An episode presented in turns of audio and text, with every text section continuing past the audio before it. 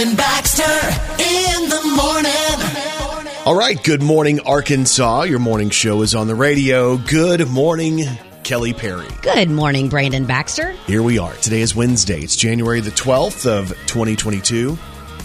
I still, now that I hear myself in my headphones, I don't think I sound all the way normal yet. Uh, you know, I, I'm not either. I still feel like I have that sinus pressure. Does anybody sound normal right? now? No, I think everybody I'm, I've talked to is either sick, been sick, feels like they're getting sick, or Yeah. whatever. So it's kind of like, yeah. Yeah, we have multiple people here at work. Uh, I don't think anybody currently has tested positive, like as of effective today, even though we had some last week. But we did have another coworker who went in for a test because uh, this coworker was convinced that they had COVID. And they got, you know, they they did the whole battery of tests, like what happened to me and what happened to Kai, where they're like, okay, we're going to test you for this COVID and that COVID, and we're going to give you a flu test and a strep test. And all his stuff came back negative too. And they basically said, hey, you just have a cold. And you know what? That's good. All of that's so good that you just have a cold, but there is something so frustrating about going, what? Yeah. I, I feel like this and it's a cold. It's not strep. It's not the flu. What? Right. It's almost like you're wanna be mad. told. Yeah. Yeah. Because then you feel like, oh my gosh, I can't believe I came in here for just, just a cold. Yeah, exactly. But we're being told that right now Omicron can feel like a cold. Mm-hmm. So for my first time in uh, something like 13 or 14 days, I had the chance to do a little exercise yesterday. Oh gosh, how was it? You know what? Like the first part was uh, the struggle to try to get back in the groove. But like once I got the endorphins going and my body started moving, it felt so good to be active again So- because I've been so lazy. How long was your workout? What'd you do? about an hour, weights, little bit of walking, and then the weights. And I felt so good afterward. I'm like, oh my gosh, I missed this. And it's not necessarily the exercise, it's the way that you feel afterward. Yeah, I worked out too. Did you? Yeah, I did 10 push ups and I sat up once. Oh, that one sit up. and that was just getting out of bed. So, congratulations to Kelly. She's looking super fit this morning. Thanks. It's not a matter of how you look, it's really about how you feel more so than anything else. And those 10 push ups made me feel really good. Yeah, so d- I feel great. Drop down and give me 10 right now. Let me see how they go. Uh, no. Are you one that uh, puts your knees down? Um, I like to do the first as many as I can, which is typically a lot, Yeah. like uh, the male kind of quote Sure, push up. yeah. And then um, if I have to, if you know, if I start getting weak, I do put my knees down and try to like max out, just keep going as Yeah. much as I can. How flat is your back? Where's your booty in the air? No, I was a PE teacher. So we have to low? teach. Yeah, you got to keep that la- uh, low. All right. So today, again, Wednesday, January the 12th, it's National Pharmacist Day. So if you know a pharmacist, we have a lot of nice pharmacists around here who talk yeah. to us when we go in uh, different places. Uh, it's National Curried Chicken Day, National Take the Stairs Day. So if you have the option to do the elevator or the stairs, take the stairs. Or it could be you're like me and you're kind of nervous around elevators. You're going to take the stairs anyway. Yeah. and it's also Kiss a Ginger Day today. So uh, you can do that as well. What did you owe that for?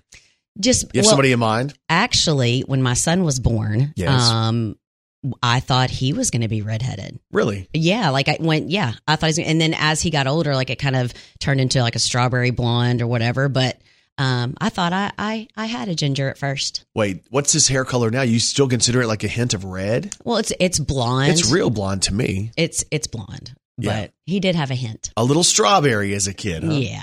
Let's throw one back on this day in country music with Brandon Baxter in the morning. So the year was 1991, and Garth Brooks had the number one song in country music on this day. Sometimes I thank God for unanswered prayers. Remember when you're talking to the man upstairs, and just because he doesn't answer doesn't mean he don't care. 'Cause some of God's greatest gifts are unanswered prayers. 31 years ago today, this was the number one song in country music. She wasn't quite the angel that I remembered in my dreams. And I could tell the time changed me. In her eyes, too, it seemed. We tried to talk about the old days. There wasn't much we could recall. I guess the Lord knows what He's doing after all. It's Garth Brooks. I looked at my wife. And then and there I thanked the good Lord for the gifts in my life. Let's do it one more time. Garth Brooks. Sometimes I thank God for unanswered prayers. Remember when you're talking to the man upstairs, and just because he may not answer doesn't mean he don't care. Some of God's greatest gifts are unanswered. Some of God's greatest gifts are all too often unanswered. Some of God's greatest gifts are unanswered prayers. It's Garth Brooks. Unanswered Prayers. Number one on this day in 1990. Brandon Baxter in the morning. All right, doing it big on a Wednesday morning. It's January the 12th, and y'all, as always, Kelly Perry. Well, she's got three words for you.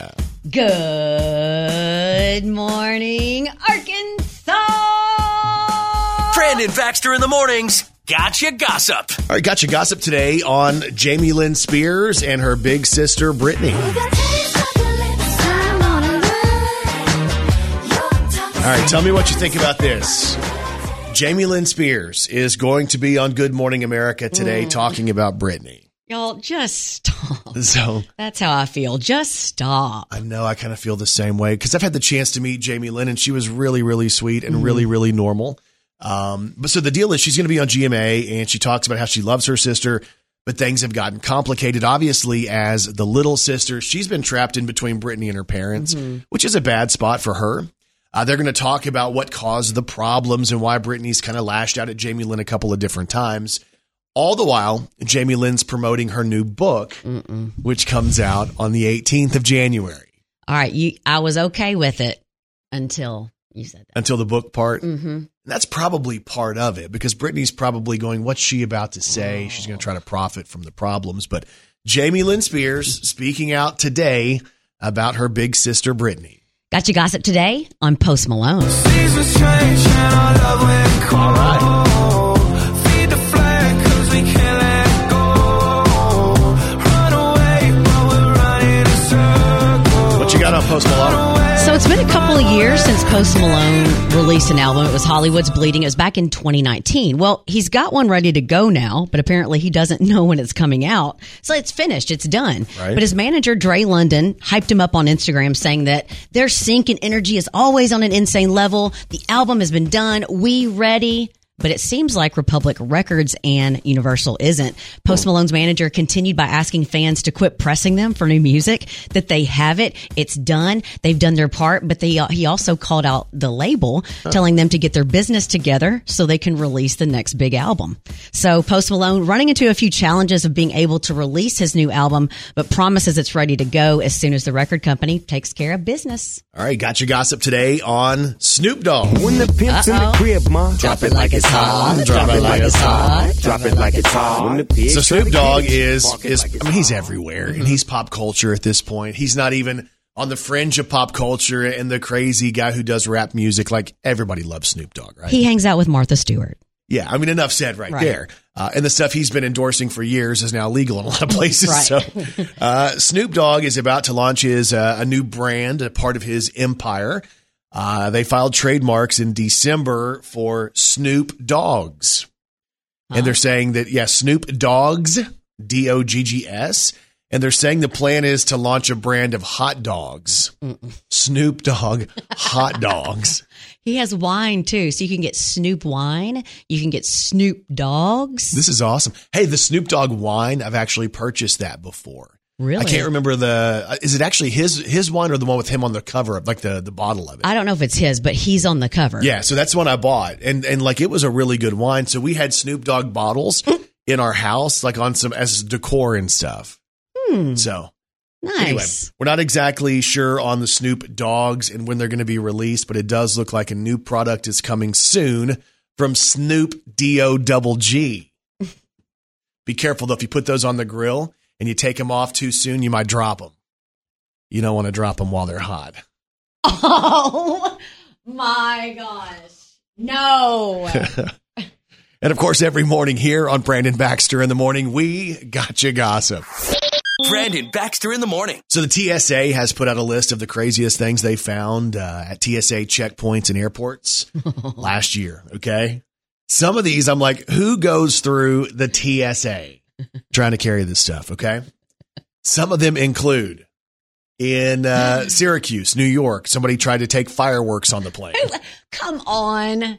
Can we interview these people? Who does that? I just want to, yeah. Can we, and that's all we would say is who does that? And they would just say, well, like what? What was the the, the thinking? on More than likely, because a lot of times these things are kind of innocent, and people are like, oh, "I just bought these, and I was going to take them home for my kids. I wasn't going to put them, you know, I wasn't going to light them in the middle of the plane." Yeah. But you do have the concern, like, what if they did? Can you imagine being stuck in one of those flying tubes and all of a sudden somebody's shooting off bottle rockets or something? Black hats. I mean, I'd be done. They say at uh, Reagan National Airport in Washington D.C., somebody had a machete. Okay. I mean, unless you went like overseas and like it was some type of, um, like you, it's a collector's item Yes, and it was in a special sleeve or something. I don't know. a mach- who has a machete? I who don't just has know. a machete? I don't know. You know what I think I'm going to go buy today? I'm going to go buy a machete. Uh, they say that in Florida, somebody tried to take bear spray onto a plane. Bear spray. Yeah. Somebody in Pennsylvania had a cleaver. I'm not talking beaver. Uh, somebody in somebody in Texas at Hobby International Airport had what they called a meth burrito. They had a burrito, and on the inside of it, they had tucked in some meth. Man, And they who finds that? Good work. at Newark International Airport, they found a pistol. Uh, in New Jersey, they found bullets that were in deodorant. Like somehow they had taken apart the deodorant and they hid the bullets in the deodorant, but it's metal. You're going through TSA. Brandon, if you're the person that has to say, Excuse me, sir, could you step to the side after you found like a Bullets? pistol or a bullets? What would you do? I'd be freaking out. You would make you would make someone else that worked there go approach them, wouldn't you? Yeah, probably get some girl You to get go do it. fired. You get you so get fired. go work on this one. Uh, also, this is this happened in New Orleans, and I've flown into this airport. Somebody had a chainsaw. they were trying to take through TSA. yeah. They say 5,700 firearms were picked up at checkpoints in 2021, the highest number in a single year since the inception of the TSA. Wow. I'll never forget. I was flying out of Memphis one one morning, and uh, it was one of those really early morning flights because they were the most affordable. So, like, you have to get to the airport at like four thirty, right? And there's barely anybody in there, and nothing's open on the inside. There's a couple of people checking, but somehow TSA's backed up, right? Mm-hmm. Because there's all these different people who are trying to get in for those really early morning flights. And I saw these guys who were up there at the TSA, and there was a little bit of an issue in, in the line in front of me. And I saw one guy walk through the TSA, the the scanner thing, and go to the other side. Like there was a rope kind of toward the middle, and another guy handed a package over to the guy after the guy had walked through the the, the gimmick, right? And I'm like, oh my gosh, I'm seeing terrorism. Oh my I'm seeing you're saying terrorism. you're seeing what? terrorism. Okay. So as I was watching this, I'm like, okay, surely they'll get on a different plane. Kelly, in front of you. same plane. That is so you. and I'm sitting here going, do I tell them that I saw them passing stuff around the scanners? See something, say something. I know maybe I should have. Oh gosh, I failed. Yeah, you did. You I- failed America. I apologize to America for my actions in 2015. Brandon Baxter in the morning. There's a bride who uh, had an idea that um, she didn't want her wedding to be ruined. of course, no one wants your wedding to be ruined. Right. So she decided the best thing that she could do was try to go out and intentionally try to catch COVID because she figured if she went out and got COVID, that it wouldn't have the chance to ruin her wedding if she went out and got it early. I don't know if that's the best way to look at it. That's what the doctors and scientists are trying to say. Hey, maybe you don't want to go out and try to get COVID because you don't really know what your body's reaction is going to be. You don't know about long COVID and stuff like that. And what does she look like in the moment she is trying to get COVID? Like, how do you go out and try to get it, right? Are you going to a movie theater and you're you're just sitting in there with a packed theater and you're you're breathing? Like, what do you? What is she trying to do? Sitting in a in a parked car with someone that just tested positive. She's waiting for people to test positive, then she hangs out with them. She's Uber driving people as they come out of the the hospital as they're testing. I don't know. It's just a really it's a weird thing, but there are some people online who get it. And they're going, "Oh yeah, like they've they've sunk a lot of money into the wedding." And let's say you, you put ten thousand, twenty thousand, thirty thousand dollars $20,000, $30,000 into a wedding. Mm-hmm. You don't want it to be to be postponed or canceled because the bride got COVID. I completely get the deal. But at that point, shouldn't you go and like just get vaccinated and wear your mask? Yeah, it's a lot, and I do I do get it. I do, but that's that's kind of going a little far. Probably not the best way to handle that, but a true story out of Australia this morning. I know this sounds crazy. Believe me, I know it. It's crazy. That sounds kind of crazy. You must be crazy. And people are crazy. So some criminals get their weapons on the black market. Others just go to their local um, Hobby Lobby store. What? Two- Hobby Lobby? Uh-huh. How do you Two- say that? Two female roommates in Florida were arrested after allegedly perpetrating a glitter attack on a male victim. According to police, 29 year old Sarah Franks and 27 year old Caitlin O'Donovan were standing outside of a man's residence at 3 a.m. and began arguing with him while he was standing on his fenced balcony. Well, it's unclear what they were arguing about, but they began throwing glitter at him. What? Uh, one of the women jumped the fence and threw more glitter. Then she made her way into his apartment, opened the front door so the other woman could enter, and then they threw more glitter at him. Like who carries glitter around to throw? Like are they are they elementary teachers? They just happen to have that in their back their back seat. What? Who, Like, how much glitter do you have to carry? oh, apparently they they had a lot of That's it. That's weird. Well, both roommates were hit with felony uh, charges of burglary with assault or battery With So- glitter. Yeah. Yeah, that was worth it. Well, speaking of using glitter as a weapon, did you know that they actually stopped manufacturing glitter in 1972? Ooh, no, I didn't know that. We just haven't gotten it out of everything yet. and there's even more proof that people are crazy. Brandon Baxter in the morning. And Kelly Perry, I have one question for you. Are you ready to celebrate some local people? Let's do it. Let's do the birthdays. Happy birthday to you. Oh, yeah. Happy birthday to you. Ah. Happy birthday, happy birthday. Wait. Happy birthday to you. Well, well, well. Time for birthdays for today. It's Wednesday, January the 12th of 2022. Local birthdays, local celebrities. Here we go. Happy birthday goes out to Jeffrey McDonald of McCrory, who celebrates today. Rocky Whites from Wynne. Kristen Vaughn of Hot Springs is celebrating James Allen. In Rector, Libby Morrison of Batesville. Laney Blankenship of Paragould turns 19 today. Hannah Logan of Jonesboro celebrates, as does Chad Barncoat of Paragould. So happy birthday. And if you have a birthday today, we say this. We say Happy birthday. to all y'all, and you celebrate with these celebrities. The star formerly in One Direction, Zayn Malik, is 29 today. Happy birthday, Zayn.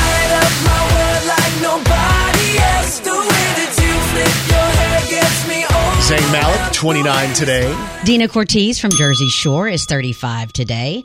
Happy birthday to Melanie Chisholm, who is 50, oh, 48 today. And you may know her from the Spice Girls. I'll tell you what I want, what I really, really want. So tell me what you want. I'll want. tell you what I want, what I really, really want. So tell me what you want, what you really, really want. I want. wanna, I wanna, I wanna, I wanna, I wanna really, really, Happy birthday to Sporty Spice, who celebrates today. Happy birthday to Heather Mills McCartney, who is 54. That's Paul McCartney's ex, who was once on Dancing with the Stars. Yeah. Keith Anderson is 54 today. Baby, what you say we go? Big and wild flowers. Got a That's one of his songs. Here's another one. I've talked to friends, talked to myself. I've talked to God, I pray like hell, Keith Anderson, 54 today. Happy birthday to Howard Stern, who is 68 today. Happy birthday to Ricky Van Shelton, who is 70. All you gotta do is keep it between the lines. Ricky Van Shelton, 70 years old today. Kirstie Alley is 71 from Cheers and Look Who's Talking. And happy birthday today to William Lee Golden of the Oak Ridge Boys, who is 83.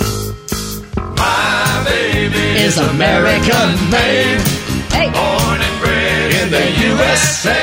From his silky long hair to Man, the Oak Ridge Boys Thank God he is there's magic for a while.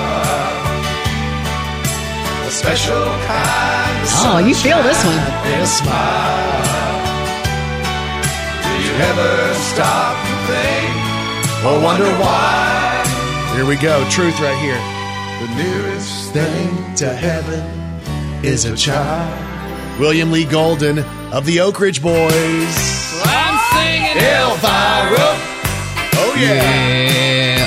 Hellfire My heart, my heart right now. my heart It on fire. Hellfire Happy birthday goes out to my good friend. Giddy up. Bump 'em out, mouth. I gotta wait for that. Oh, yeah. Oh, silver. Happy birthday goes out to my good friend William Lee Golden of the Oak Ridge Boys, who turns 83 today. Brandon Baxter in the morning. All right, here we are doing it big on a Wednesday morning. It's January the 12th, and y'all, as always, Kelly Perry. Well, she's got three words for you. Good morning, Arkansas. This is Country Music News on Brandon Baxter in the morning. you didn't like how I did It was that. yeah, painful, actually. We have country music news today on Thomas Rhett. What can I say? We had our windows down, falling fast. So Thomas Rhett and his wife Lauren are taking a break from having babies. Well, good grief. because they have. I know when I read that, I was like, hang on, because I know they have four daughters under the age of six. Oh. Get this. All right. So they have Willa Gray. Now she's adopted from Uganda. She's six. Ada James is four. Lennon Love is almost two. And little Car- uh, Lily Carolina is just two months old. So Thomas says that he and Lauren have really had to be honest with each other and have decided to take a pause, like for four or five years, Yes. and kind of just see, hey, let's see what this is going to be like. Right. Um, but in in their hearts, they still feel like that they want to adopt more kids.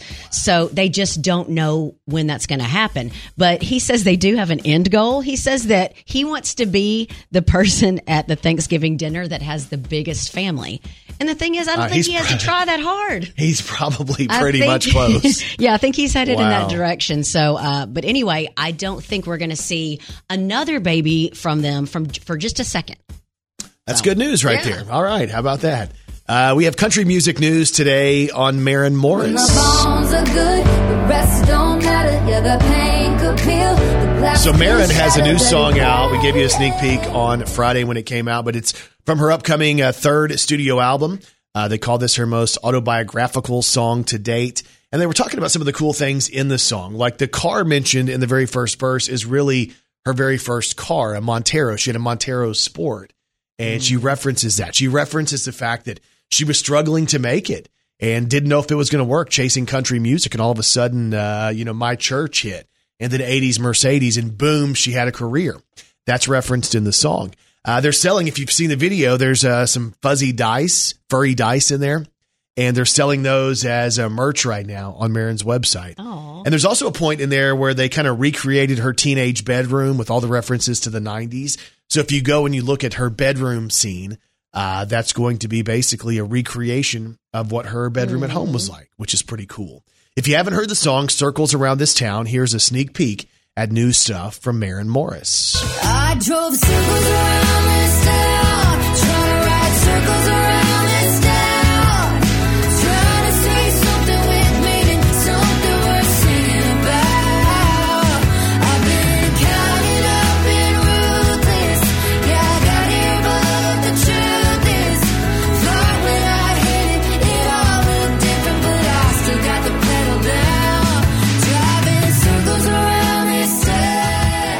stuff from Maren Morris. It's called Circles Around This Town.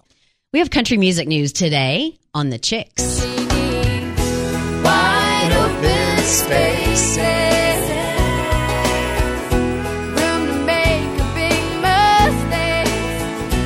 All right, so cool news for them. Bonnaroo 2022 is coming up in June. Takes place in Manchester, Tennessee, and it's this massive music festival. And they always have a ton of big headlines and bands that come in to perform. Well, country's going to be represented at the event as well. Just announced for Bonnaroo 2022, we have the Chicks. Yeah. We also have Alison Krauss. Ooh, so Alison Krauss. Do you remember the song that Alison Krauss did? She did the remake of When You Say Nothing at All. That was one of my favorites. The smile great.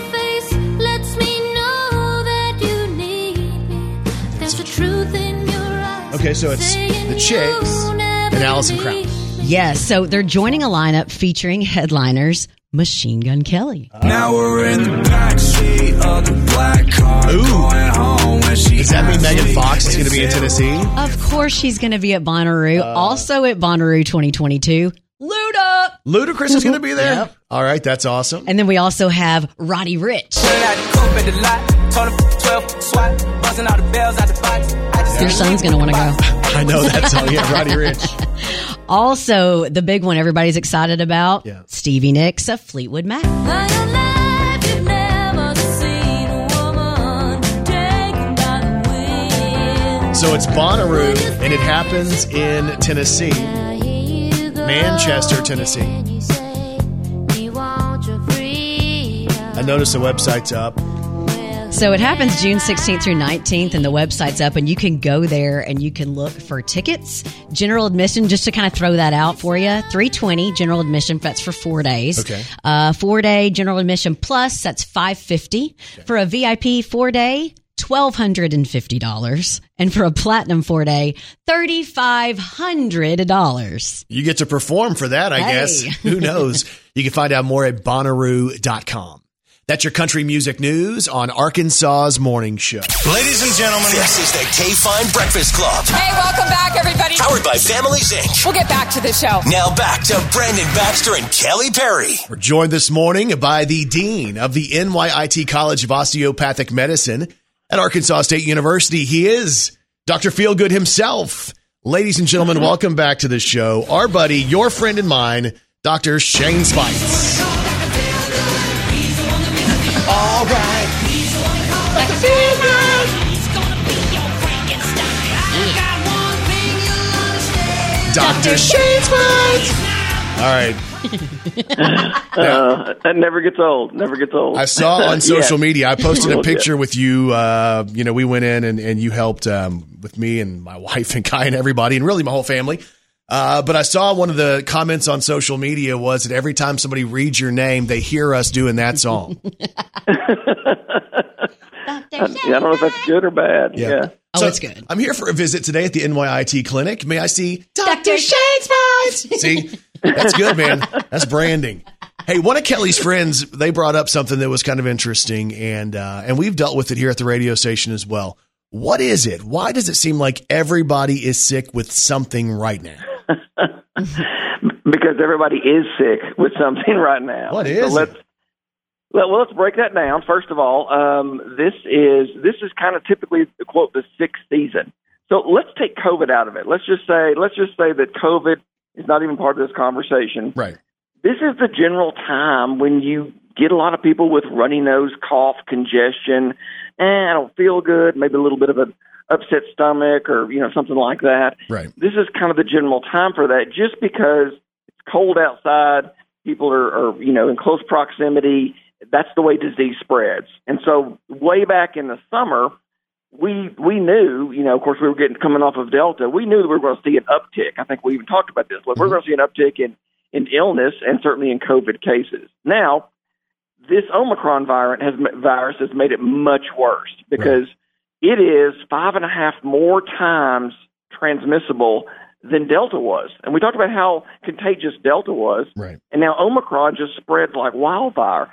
And when you think about the common symptoms, when we look at the common symptoms for somebody with Omicron, it's runny nose, congestion, headache, fatigue, sore throat. Mm-hmm. Those are the most common symptoms that people report.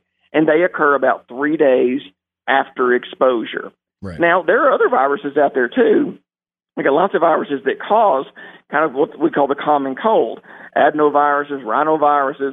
There's actually here a couple of weeks ago there was a, a childhood virus floating around. If, if any of the listeners had kids that maybe had uh, a day or two of, of nausea, vomiting, diarrhea, that was a different virus that was floating around. And so this is kind of the sixth season. And again, add influenza to that. There's just a whole host of viruses. But it's so crazy because, like, I look back, you know, I got sick around uh, December 30th and really didn't start feeling my best until probably Monday, right? And then uh, Kai got sick, and and both of us, we came to you and we said, hey, get, get us tested because we feel like this is probably Omicron. And I think when you look at the symptoms, it looks like Omicron. Is there any chance that I did have Omicron and just didn't test positive? Or is it really like they're so common, this really was just a virus? So, yes, it is possible. It is. It absolutely is possible. Certainly, when we talk about the practice of medicine, it is not a 100%. It Okay. really isn't. And there's a lot of things that we have to take on a case by case basis. And the doctor has to look at an individual patient's symptoms and their scenario and exposures and all those things to come up with hopefully a correct diagnosis. But in, in your uh, situation, let's talk about that for a second. So, Okay. first of all, the FDA has now come out and said, in terms of the rapid test and Omicron, may not be as sensitive. So if you're hearing about people that are testing negative on a rapid test, but testing positive on a PCR, that's not as uncommon as we thought it would be.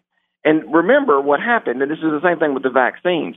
We're using the same testing platform we used when COVID first came out. Right. And so we didn't adjust the test to just pick up Omicron. It takes months and months to do that, and this virus has changed too quickly for us to be able to do that.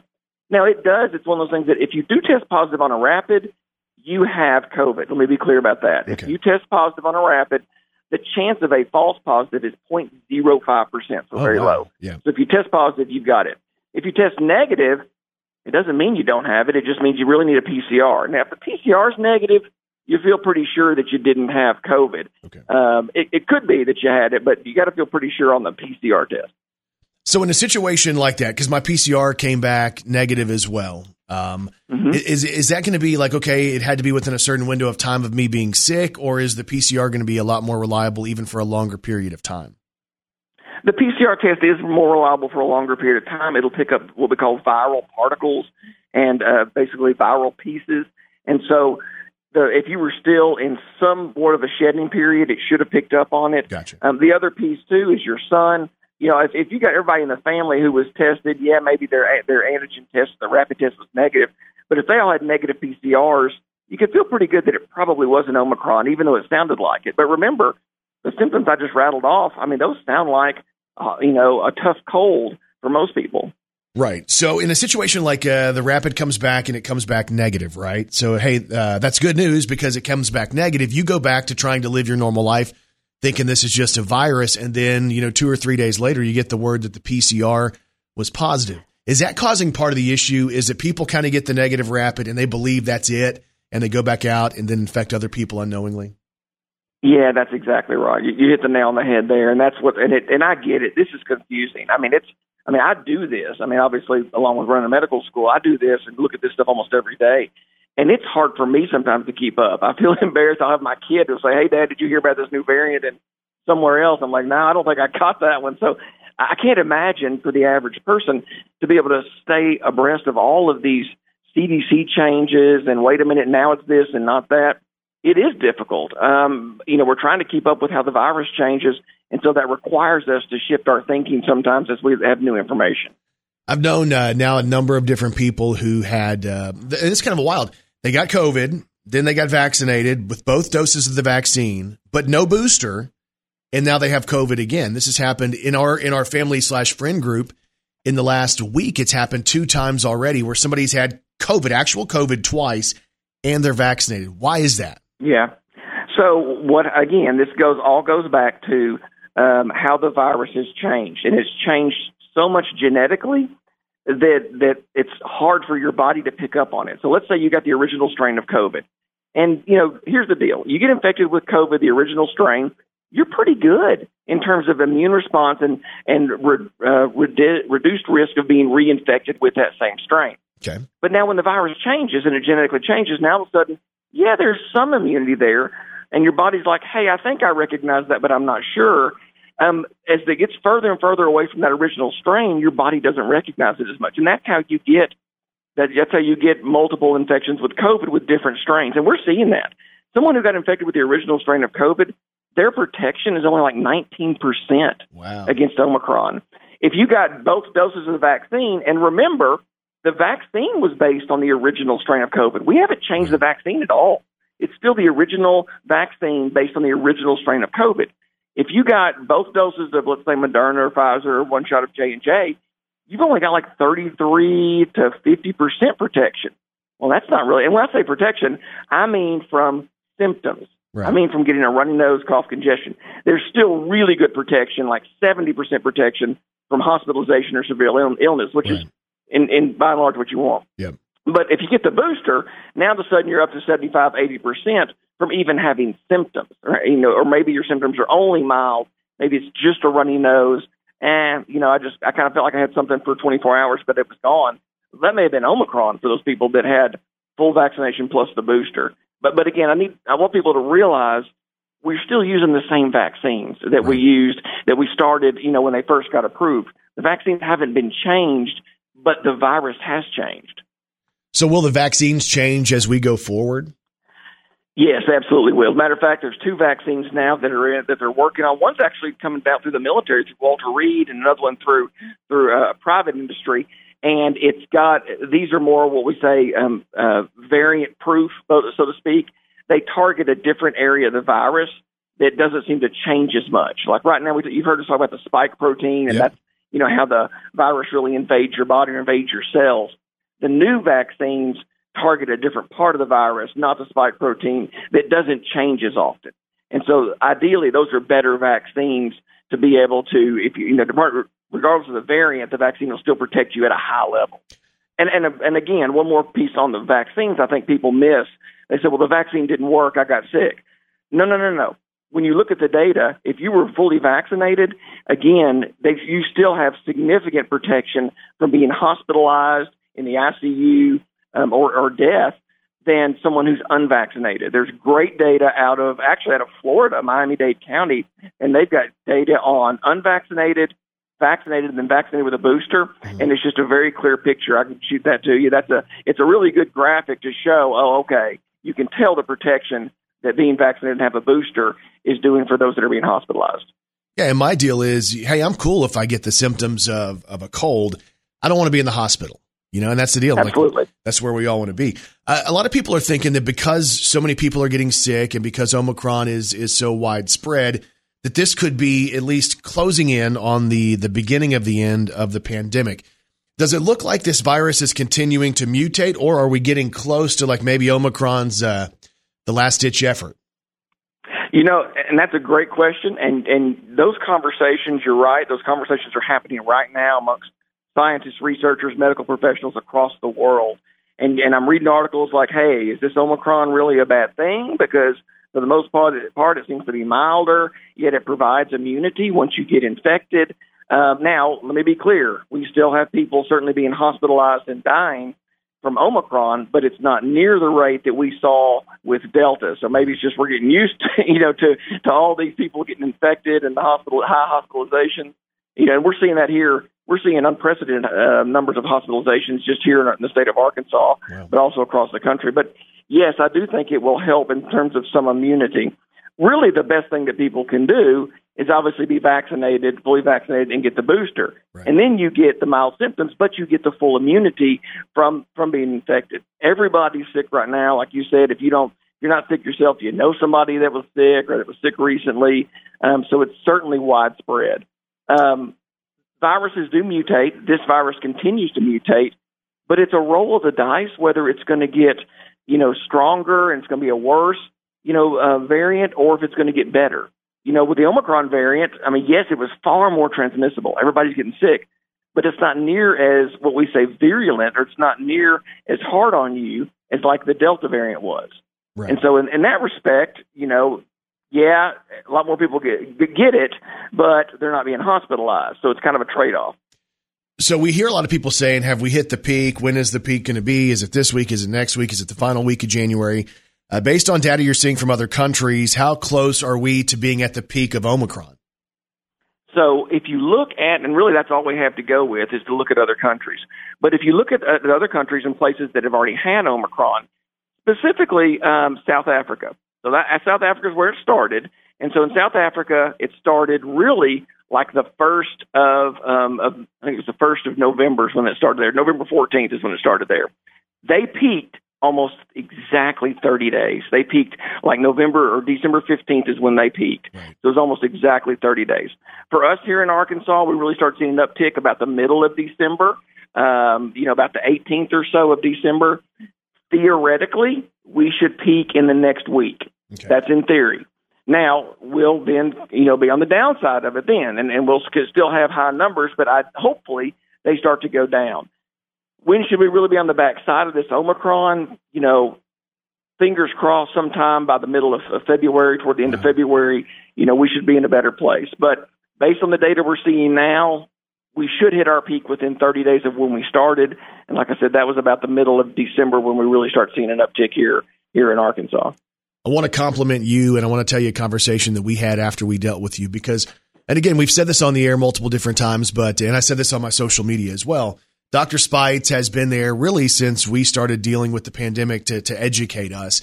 And then we had the pandemic hit our family directly with Leslie's grandparents. And then uh, Leslie ended up with COVID. And then I was worried that I had it and we needed to get Kai tested. And uh, Kai was only comfortable going to Dr. Shane Speights. He said, I want to go to, I want to go see Shane.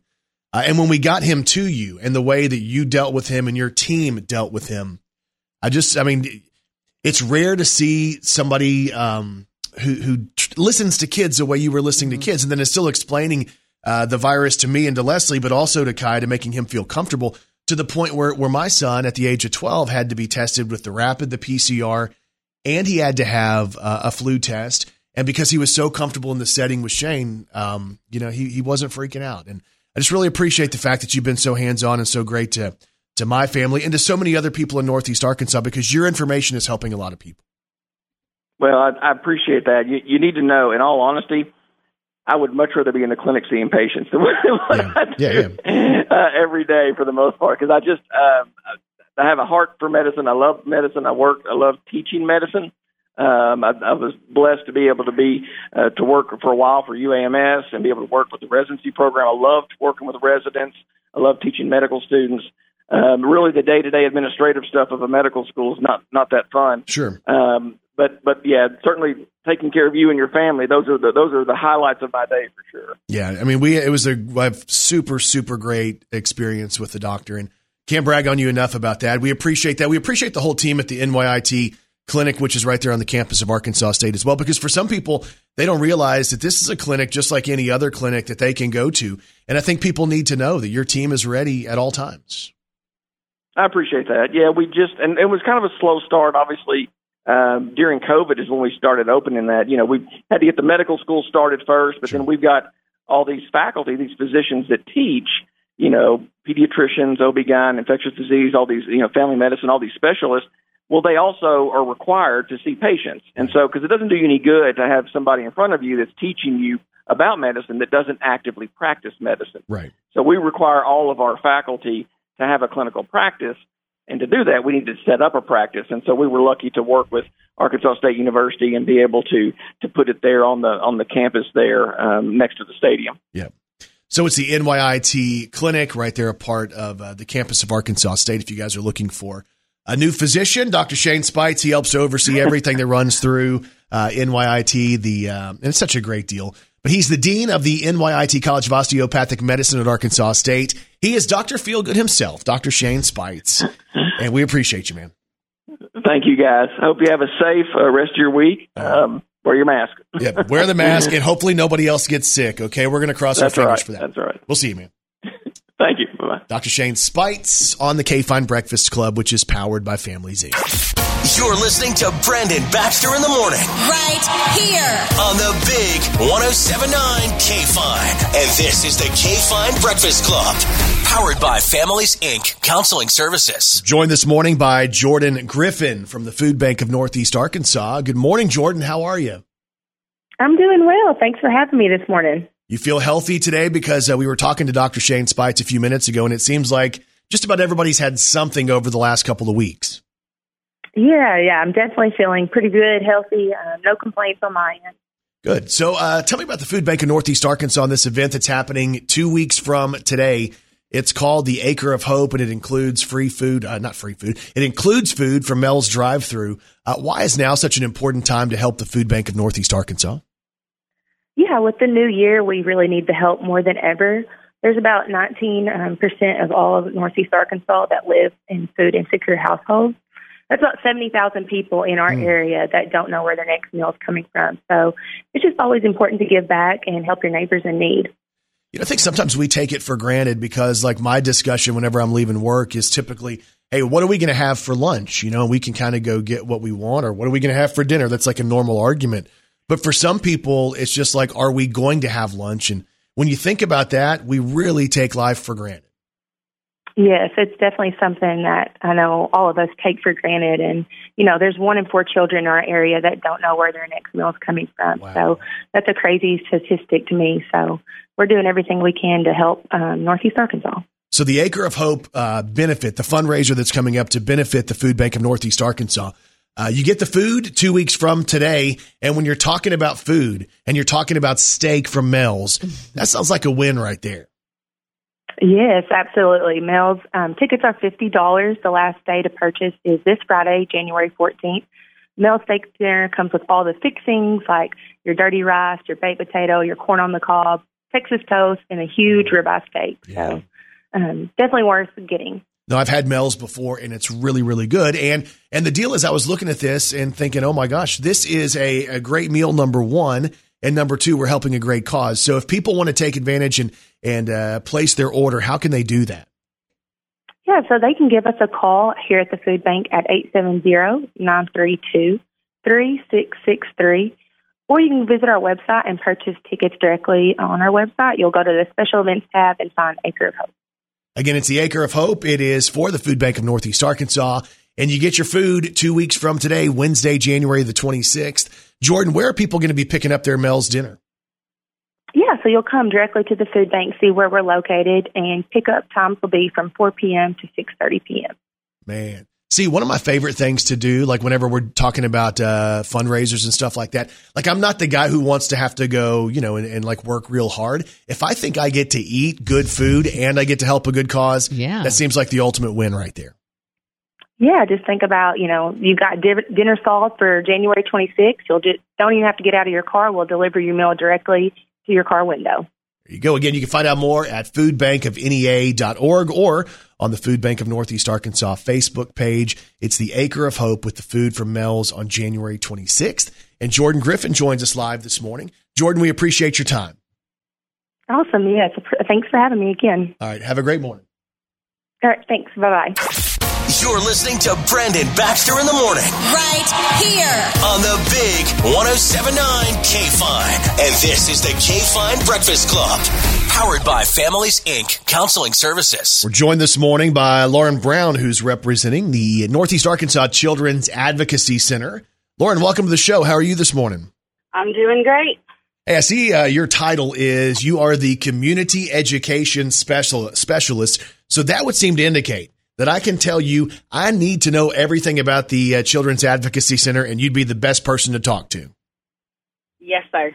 So, for people maybe who don't know uh, what the Northeast Arkansas Children's Advocacy Center does, how would you describe uh, your organization? So we provide um, services to children of neglect and severe abu- severe abuse. Um, so when a call comes in from the child abuse hotline, um, we have what's called the multidisciplinary team, and that's your law enforcement, your therapist, um, civilian investigators with DCFS and CACD, and all the the CAC is kind of a hub for that. So the child can come there for what's called a forensic interview, um, and the family is provided with services, advocacy services, mental health, and a forensic exam if need be. And I think that's All something. Go ahead. Sorry. No, that's just something that, you know, unfortunately, we don't really want to think about on a daily basis. We don't want to think about these situations. But if this organization is in Northeast Arkansas, that means there is a need in Northeast Arkansas.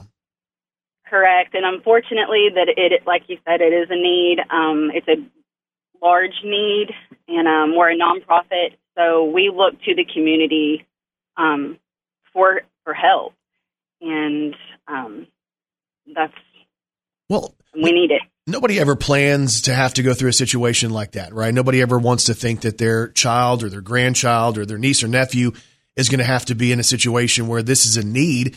But if something were to happen, if the need were to arise, you want to know there's an organization that has their stuff together that can help you through the process. And that's exactly what the Northeast Arkansas Children's Advocacy Center is going to do. So there's an event coming up we wanted to let people know about. I know you've been planning the masquerade ball for a number of years now, and, and we're cro- we're crossing our fingers that we get to have the the real event this year in 2022. Yes. Uh, so it's the masquerade. Yes, the masquerade ball. It's going to be on April 26th at six o'clock.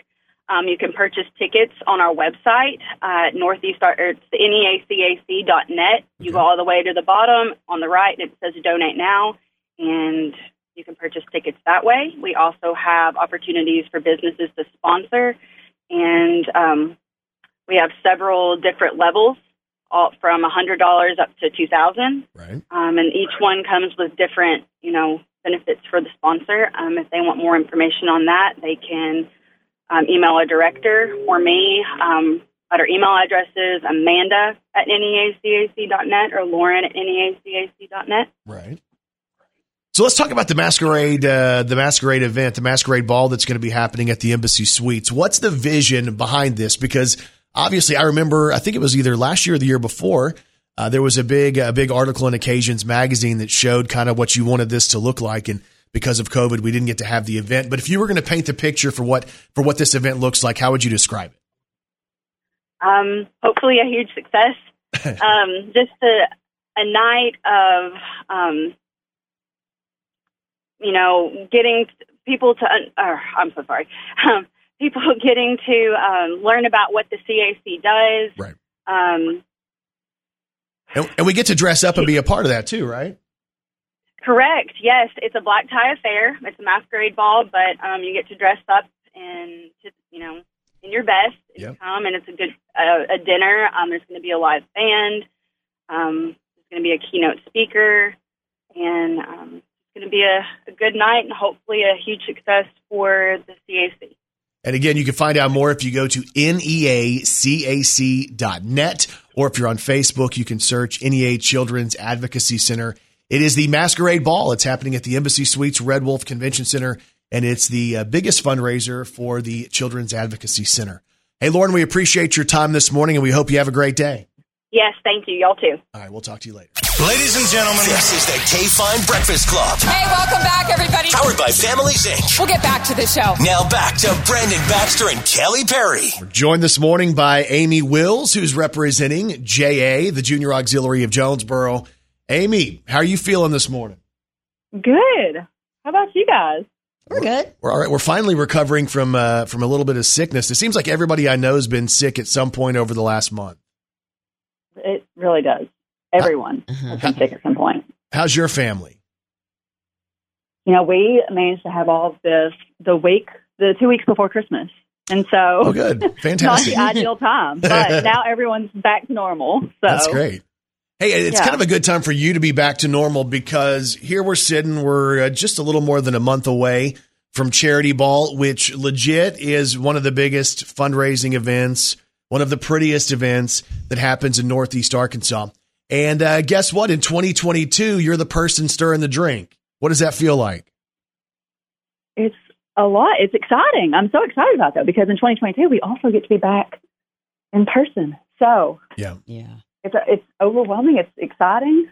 I'm ready for it. Well, I think that's one of the things that, that we've even even discussed internally is uh, you know, hey, JA wants to do charity ball, and they have uh, the big vision for getting it back to normal. But we've all been, you know, we watch the news, we talk to Dr. Speights, and and we see the information that's out there. How do you plan on on planning an event and executing event uh, when there's all this uncertainty and people wondering what's up? Well, you know, last year we did have to go completely virtual, and so that one kind of threw us off a little bit of okay, we we weren't ready for this at all. Right. Um, but we learned a lot in the process, and so it's helped us to really take parts of our event where we could, you know, do things more virtual, um, so we can minimize touch points Right. throughout all of it. Um, so it's going to be kind of a hybrid. You know, we'll have digital components, and but everybody will get to see smiling faces and get dressed up Yeah. and feel really good and safe and comfortable, all for a good cause. Well, see, the thing is, we've done a lot of events with you over over the years, and typically, if you see me 365 days out of the year, I get dressed up twice. One is charity ball, the other is the prom fashion show. Other than that, it's jeans and t-shirts. So, if people want to see me dressed up or Kelly dressed up, pretty much you got to be at charity ball this year, right? Yes, exactly. That's the best reason to be there, right? Is to see you guys dressed up. Of course it is. hey, so when you're when you're planning an event like this, and I know there's a bunch of people who are part of JA and a bunch of people who contribute their time and and their energy. Um, when it ends up and you're the chair and you're sitting here talking to to the group of people and you're making decisions, how did we end up with this year's theme? Oh my goodness, it was not easy to come up with because you don't want it to be something that someone else is, you know, touched on or something that is almost too cheesy. Um, but we knew we wanted it to be something fun and bright and colorful, and so we landed on Havana Nights, and so they've really gone over the top with decorations and their whole vision for the thing. So it's going to be lots of bright colors, lots of lights. It's going to be really, really great. And again, this is happening on Saturday, February the 19th at the Embassy Suites Red Wolf Convention Center. So a shout out to our friend Craig Pomerinky and his entire crew. It's going to be a beautiful place to have this. There's going to be dancing and music at the end too, right? Yes, we're going to have the band Almost Famous again this year. So that'll be wonderful. Yep. So we Um, let's we get there. Let's let's set the scene. We walk in, right? We get into this big, beautiful ballroom, and I get there early, and you know, because I, I know how this is going to be. I want to uh, start having fun pretty much as soon as I get there. Is that something that's allowed? Like as soon as we walk in, boom, it's time to have a good time. Yes, absolutely. You know, we had in 2020 there was a, a gaming area, so you could go in there, and it was a lot of fun. Um, you can do that as soon as you walk in. Um, there you can find your friends. The band will be playing, so yeah, Sweet. come in ready to go. And it really is. It like you know, you, you think about uh, events and, and charity events. This is really a fun event to go to because again, you're going to see people get all dressed up. People that you know who typically don't get all dressed up. Everybody's dressed up and their hair and their makeup's done, and my makeup's done as well. Yes. Um, we talk about uh, the the auctions because Kelly and I have had the chance to host the auction in the past. You guys get some really amazing stuff to auction off at Charity Ball. Yes, we've had, and people get so creative with what they donate. So we've got a lot of cool things for the auctions this year too. So So there's we might start getting some sneak peeks in the coming weeks. So so if people want to go, tickets uh, they can get those tickets right now. Am I correct? yes, absolutely. You can check out our website. It's jajonesboro.org, or even easier, you can just text JA to three six six two eight three. Three six six two eight. Okay, that's awesome. Uh, and and I, I was looking at this again because I remember a number of years ago when we got to go that you had worked out a deal where people had rides to charity ball. Oh yeah. And I'm thinking this is a brilliant thing because if you know, you know, mama and daddy or, or boyfriend and girlfriend want to go out and have a good time, but they want to be safe and, and all that stuff. You guys have really worked it out where it's a, it's an awesome way to get to charity ball. Yes, uh, Empire Transportation does that for us, and so you can make arrangements for them to pick you up uh, at the end of the evening. They do rides for anyone and everyone, so that everyone gets home safe. it's just they're phenomenal. Uh, so I'm going to go ahead and book that right now, just so to make sure I'm locked in. uh, but again, it's JA Junior Auxiliary of Jonesboro, and there's 12 service projects that JA works with. Can you kind of give us an overview of why this is an important organization for our community? Oh my gosh, we so we do twelve service projects that cover kids in every single area of our county. Um, we have scholarship, growth enrichment, times tails, growing healthy. There's just so many.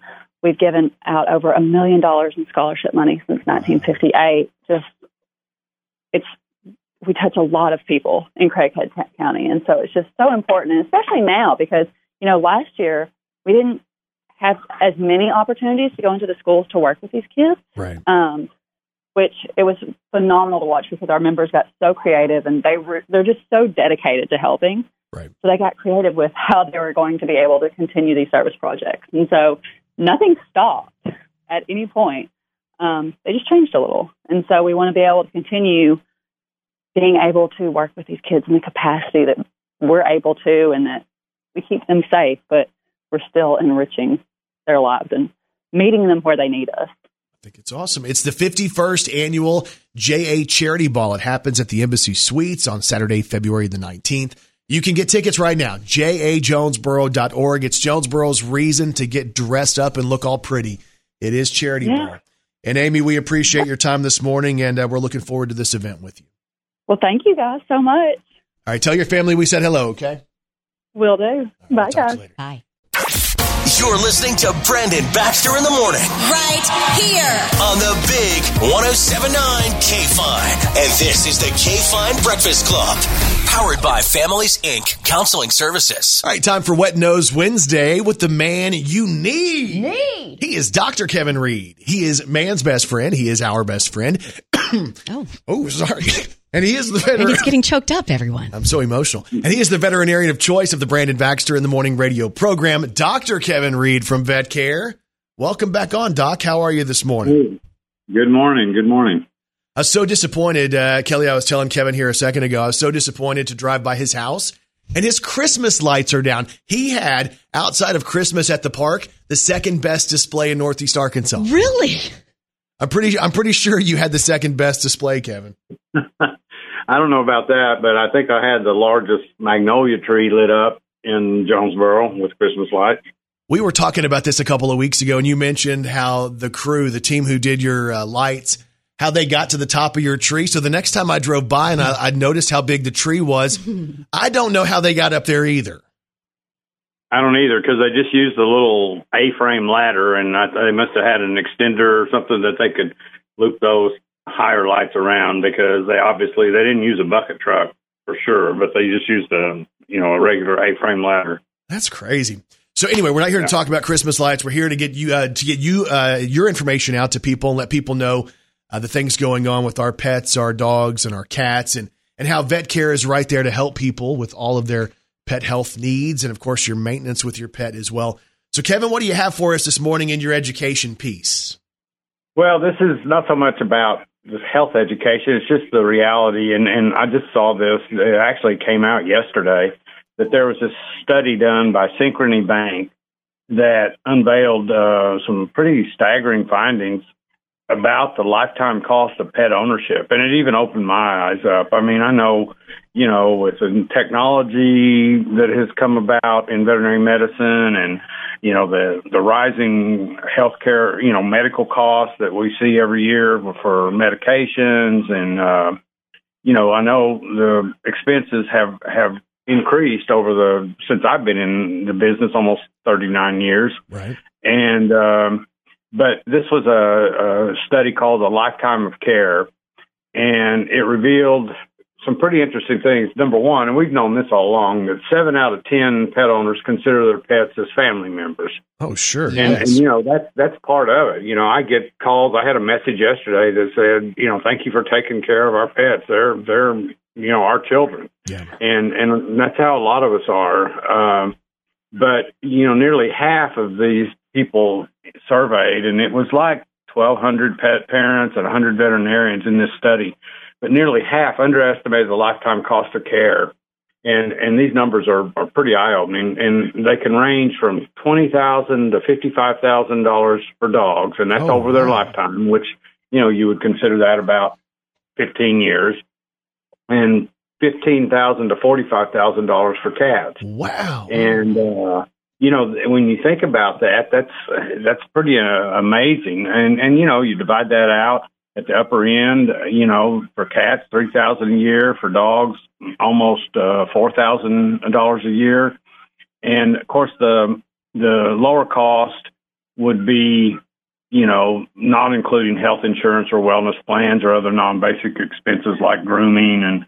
Uh, but the higher cost would include the initial cost like spaying and neutering your pet, the technology costs for, you know, lab work, uh, diagnostics like X-rays, even CT scans, and and the life expense, you know, including cremations and and that type of thing, um, and and uh, you know their basic needs, you know, food, uh, you know, food can run almost a dollar a day, uh, depending on the size of your of your pet. And um, what's amazing is it it tells us that you know almost 90 million U.S. homes have a pet, which you know is almost a third of the pet uh, of the household or a third of the people. I don't know how many homes there are, but 300 million people in the United States, 90 and a half million homes. So you know that's probably close to 50 to 60 percent at least, or even more, uh, that have a pet. And we do know that during the pandemic, it's estimated that one in five households gained a new companion animal. So you figure 20% of households across the United States, and this pandemic is going on for two years. They, you know, and we see we see an uptick in the number of uh, pets that we see. Uh, uh, people that have already had one or multiple pets, you know, acquired a new pet. Brandon, you fit this uh, statistic. Yeah, no joke. That's crazy. Um, and so, you know, it's amazing. Uh, you know, pet insurance is out there. I have several clients that have pet insurance, and it's amazing what pet insurance will cover. Yeah. Uh, you know, there is that upfront cost. It's uh, you know on an ongoing ba- uh, basis, just like our cost.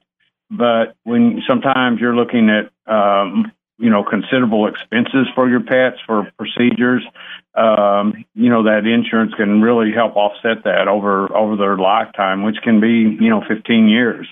So uh, it was kind of interesting to read this study and uh, know that uh, you know we do what we can to keep pet you know health uh, maintenance costs down. But like I said, probably the medical infa- inflation cost overall is six to seven percent a year, and that affects us too because we buy.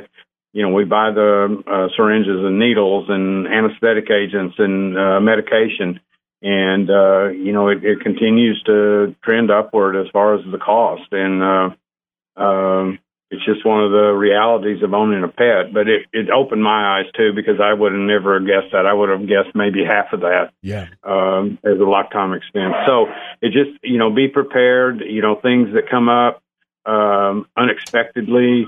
You know injuries, illnesses. Uh, it's really worthwhile looking into pet insurance to to maybe have that on the front end for a pet and to help uh, help offset some of the some of the costs. Man, see, I never even have considered that, and we have three dogs. I mean, so if there's anybody who probably needs to look into pet insurance, it's probably my house. If people are looking for that, Kevin, is there is there a place they can go? Is there a company you recommend?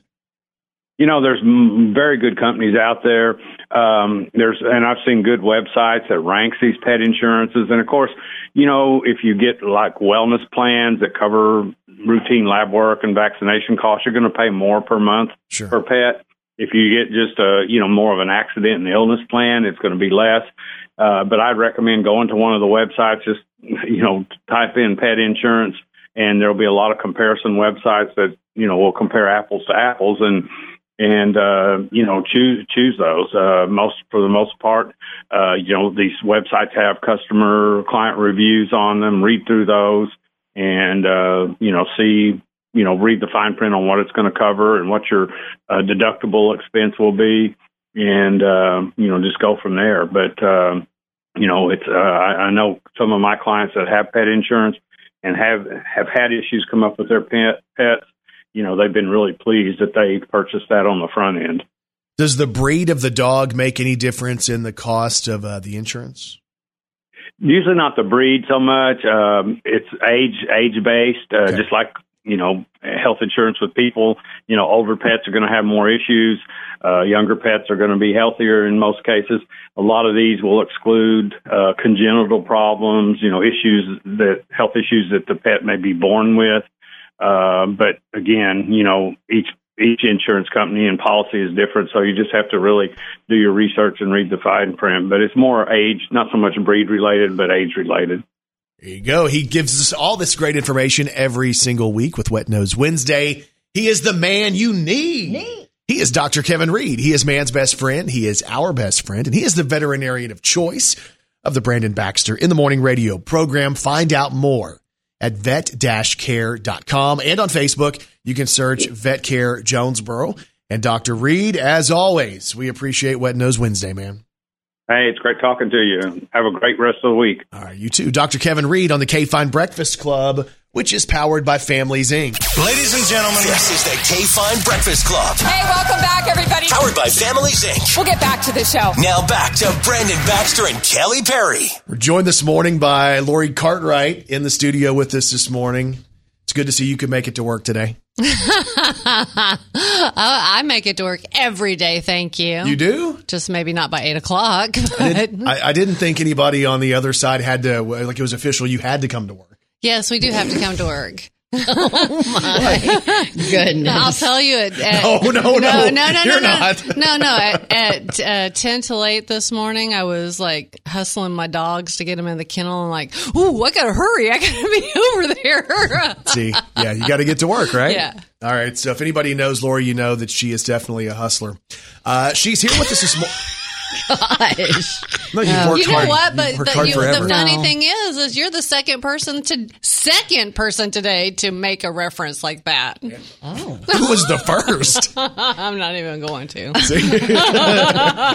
you want to talk about an after show podcast? Oh wait, that- it was Stanley Stickler. oh, he doesn't count. He does not count. He called you a hustler? No, he called me something else. Oh. well, then I back him on that one. Shout out to our friend Stanley. He's a supporter of us. Such a good friend. Yeah, he is a good friend. Always there to cut you down and make you feel dumb. He's more, more of a supporter of the margaritas at a certain restaurant. oh, Stanley. Where is that? Cause can we go? yeah, every Wednesday night we go. What was you and Stanley? And Amy and a bunch of people. I'm yeah. just checking. Where do you go? It's The- Wednesday night. in Bono. Oh, really? Yeah. All right. Uh, Have we have we never been invited to this? Probably not. Well, could you invite us, maybe? Hey, we'll be there around five five thirty tonight. Okay, thank you. Come really, on. really appreciate that. Seems very sincere. Uh, you're here today because uh, really, like the Bridal Expo, we got to make the announcement. The Bridal Expo is back, and uh, it's a really great event. We talk a lot about how this is out of all the events that we do, it's one of my favorites. I think it's one of the prettiest events that we do, um, and really, it always gets just a great response. It is also my favorite event that we do. I love this. We always have so much fun. So our bridal expo, we're going to have it on February 6th. The neat thing about this, because our vendor's been asking for years, we're doing it on a Sunday this year. Yeah. This is our first time ever to do it on a Sunday. It's at Embassy Suites, and it is presented by Jessica's Bridal and Formal. So Yeah, thank you, great. Jessica. Yeah, she's always supported this event, and the reason she supports it and is the presenting sponsor every year is because this is a huge event. It is a huge event and it's beautiful. We'll have it over at Embassy Suites. And when you walk in, it's just like, oh, it's so pretty in there when we all get, when everything gets all set up. The aesthetics, like the flowers, walking in and, and seeing the flowers and dresses everywhere. And it's really, really and neat. light shows from DJs Yes. and cameras Yes. and videographers and there's food and like really everything uh, we, we say and we've said it forever you can plan your entire wedding in one day and literally you really can because who has time in the middle of a pandemic to to spend weekend after weekend after Mm-hmm. weekend chasing down different stuff you can come to the bridal expo and literally walk through the grand ballroom and you're going to run into everything that's a part of a wedding We've made a joke before and called it one stop shopping, but Yeah. it really is, like you said, one stop. And you can contact and talk to all these vendors. You get their information and they're there to talk to you and walk you through things. And you can look at dresses and tucks and flowers and the videographers and Cakes. Cakes. Well, venues, food. Cakes. Kelly goes right for the food. Yeah, definitely. and we typically do that. That's the reason we go to the event. Is if you remember last year, Yes. uh, we stood by one of our vendor friends and just basically stood there and were eating his food the whole time. Yes, it was so good. Would that be Greg? That's Greg. Yes. well, because he's like, "Would you guys like to eat?" I'm like, "I'm just going to stand behind the table with Yes. you, Greg, and enjoy the food." So. You know, and we have venues. So, Mm-hmm. I mean, because now the venue is so important as you want to get the venue lined up and then move on from there. Yeah. Well, it kind of starts with that. Mm-hmm. So uh, it's the Bridal Expo, and again, the event is happening on Sunday, February the sixth. We know a lot of people are busy on Saturdays with you know running kids different directions. Sunday's typically a little bit of an easier day for a lot of people, so maybe it's after church, get the family together, go have go have lunch or whatever, or have lunch at the Bridal Expo, and then swing in and again plan your entire wedding in one day. So, like you said, it's going to be February 6th, Embassy Suites on Red Wolf. Um, It'll be 11 to 4, and we are going to have lots of prizes too to give away that day. Ooh, that's one of the Ooh. things that we're there for is we get to kind of MC and kind of host it. But at the same point, we're like, oh, this this business over here has given this prize that's valued at five hundred dollars, and and random like you just walk in and you have the chance to win door prizes. So before we went on air, didn't you tell me you wanted to get with Jessica and get a tux to wear that day? For the bridal expo, Uh huh. And walk around and showcase saying men, that. She men set in me black. up. Well, you were saying She just said- thank you were you, saying that you looked really good No, in a tux. He he did. I he did said not. he looks his best in a tux. He did say that. you, you know what's random? I believe we have an event that's going to happen on the fifth where we have to be dressed up, an event where we should be dressed up on the sixth, and then we have charity ball legit. So we might as well just get a tux. I might even buy a tux. Ooh, Oh. did you hear that? I, I did hear it. Okay, So- Seth, did you hear that? Seth? I'm Yeah. recording. So here's the deal, though. With all the people that go there, and we know that you know there's tons of brides that come through, and the whole Mm-hmm. family comes in, uh, and there is limited space inside the grand ballroom. Is there any room for any more booths, or are they all spoken for at this point? We do have room for booths. We do have a great setup going on right now. We have probably close to 35 plus booths and then I'm sorry, vendors, and some of the vendors have multiple booths. So, but we do have plenty of room, and it's always funny because I always set back a couple of booth spaces because there's going to be people that come in like at five o'clock the night before, going, "Oh, something canceled. Can I get in on that?" Oh, sure. Yes, Yeah. we have plenty of room for you. So the best way you can get the information on the Bridal Expo if you go to our website, kfine.com, kfin.com. You have other contact information for people to reach out to y'all? I believe my phone number is running in a promo. Well, how about that? reach out to the hustler herself. there you go. What? she did that on purpose. I know, right? It's 930-0910 and the easiest way to remember it is it's 910. All right. Lori Cartwright joins us this morning. Bridal Expo happens on a Sunday, February the 6th at the Embassy Suites Red Wolf Convention Center. Again, you can either call her directly or you can go to our website for information, which is kfine.com. Brandon Baxter in the morning. If you missed any of the show today, the K Fine Breakfast Club, powered by Families Inc., you can go back and listen to the full show on the podcast, the Brandon Baxter in the Morning podcast, available wherever you get podcasts. Kelly Perry, what's on TV tonight?